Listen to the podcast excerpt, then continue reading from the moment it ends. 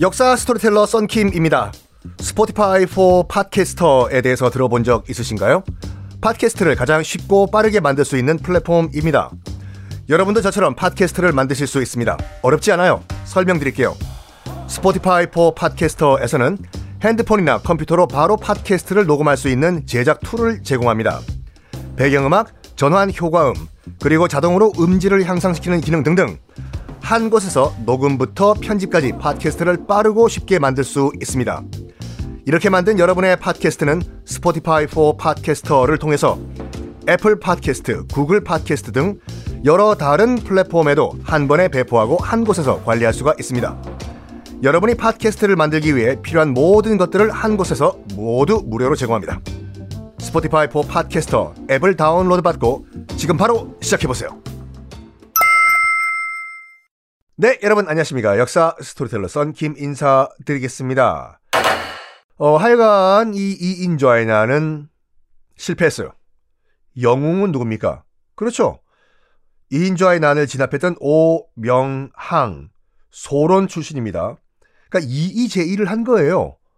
그러니까 소론 가지고 소론을 제압한 거예요. 당연히 포상이 있어야 되겠죠.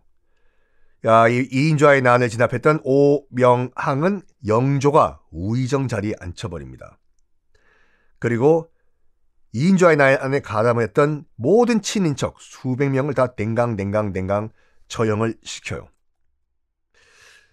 영조 깜짝 놀랍니다. 이인좌의 난 때문에. 소론의 힘이 그냥 반발하는 정도가 아니라 군사 반란까지 일으킬 수 있다는 것이 증명이 됐잖아요. 조선 최대의 군사 반란이었어요. 그리고 특히 이제 특히 이인조 아이 나의 구호가 뭐였습니까?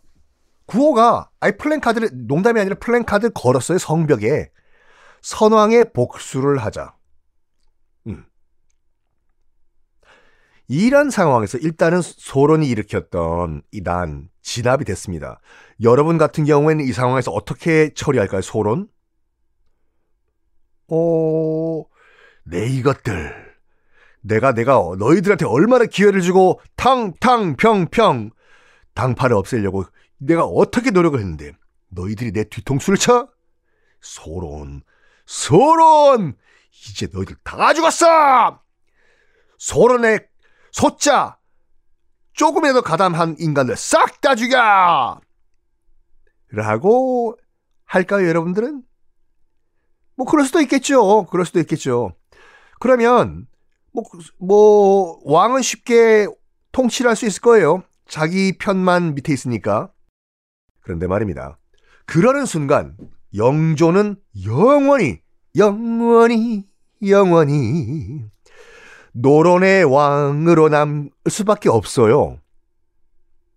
영조는 집권 초기부터 그게 싫었다고 말씀드렸지 않습니까? 나는 노론의 왕이 아니라 소론 포함해가지고 모든 만 백성의 왕이 되고 싶다.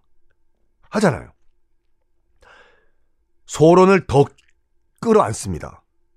그러니까 영조에 대한 판, 그 평가는 여러 개가 있습니다. 아들을 죽인 냉정한 왕이다. 뭐 여러 가지 왕, 평가가 있고 한데 이것만큼은 인정해요. 정말 대인배다. 에요.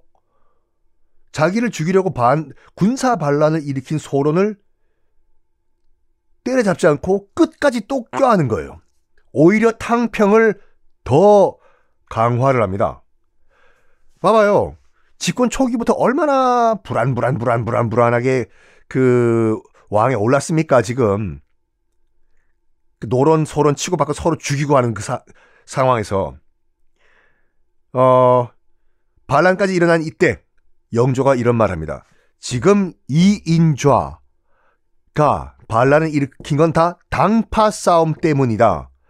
그렇기 때문에 나는 더욱더 탕평에 목숨 건다. 라고 얘기를 해요. 그리고 남아있는 소론들 있잖아요. 조정에. 남아있는 소론들한테, 소론들한테 이런 말 합니다. 걱정하지 마라.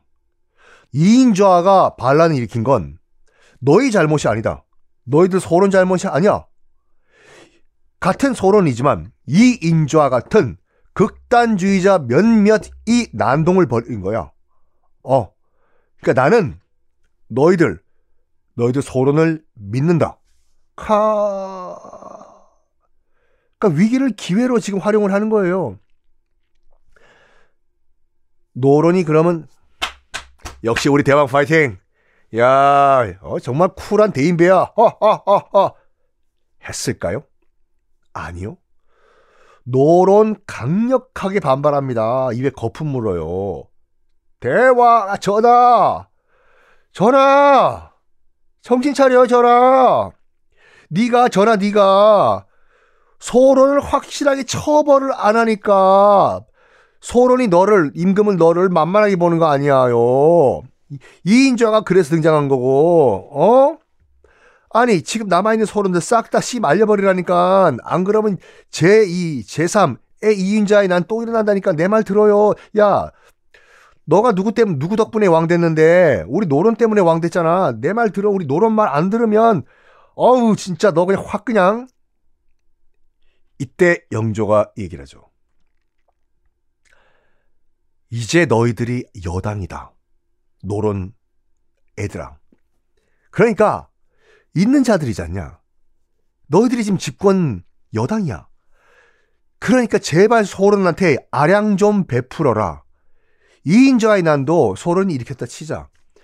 졌잖냐. 그리고 이인자와에 관련된 수백 명을 내가 죽였다고 지금. 어? 친인척까지. 너희들이 승자야. 승자의 아량 좀 못 베푸냐? 어? 노론들아? 에요. 저는 역사를 공부하는 사람 입장에서 이런 점에서는 정말 광해군과 영조가 달랐다고 봐요. 광해군도 그렇고 영조도 그렇고 공통점은 뭐냐면 집권 기반이 굉장히 약했어요. 광해군은 서, 여러분 광해군은 제가 광해군 편에서 말씀드렸지만 원래는 왕이 돼서는 안 될 사람이에요. 그렇죠. 혹시 왜요? 기억 안 나는데요? 어허, 어, 어, 어. 자, 다시 한번 짧게 복습이요. 광해군은 아버지가 누구예요? 아버지요? 글쎄요. 선조잖아요. 선조도 원래, 자, 선조 바로 앞 왕은, 어, 태정태세 문단세 시작! 태정태세 문단세 예성연준 인명선. 아! 예성연준 인명선. 명종이네요. 그렇죠. 명종이 근데 아들 없이 죽어버리잖아요? 그래가 전주시 족보 갖고 오라고. 그나마 가장 정통성이 있는 하성군이라는 애를 갖다 왕으로 앉혀버리지 않습니까? 그게 선조가 되거든요. 원래는 왕, 왕을 꿈꿔서도 안 될 위치에 있던 그런 왕족이었어요, 하성군이.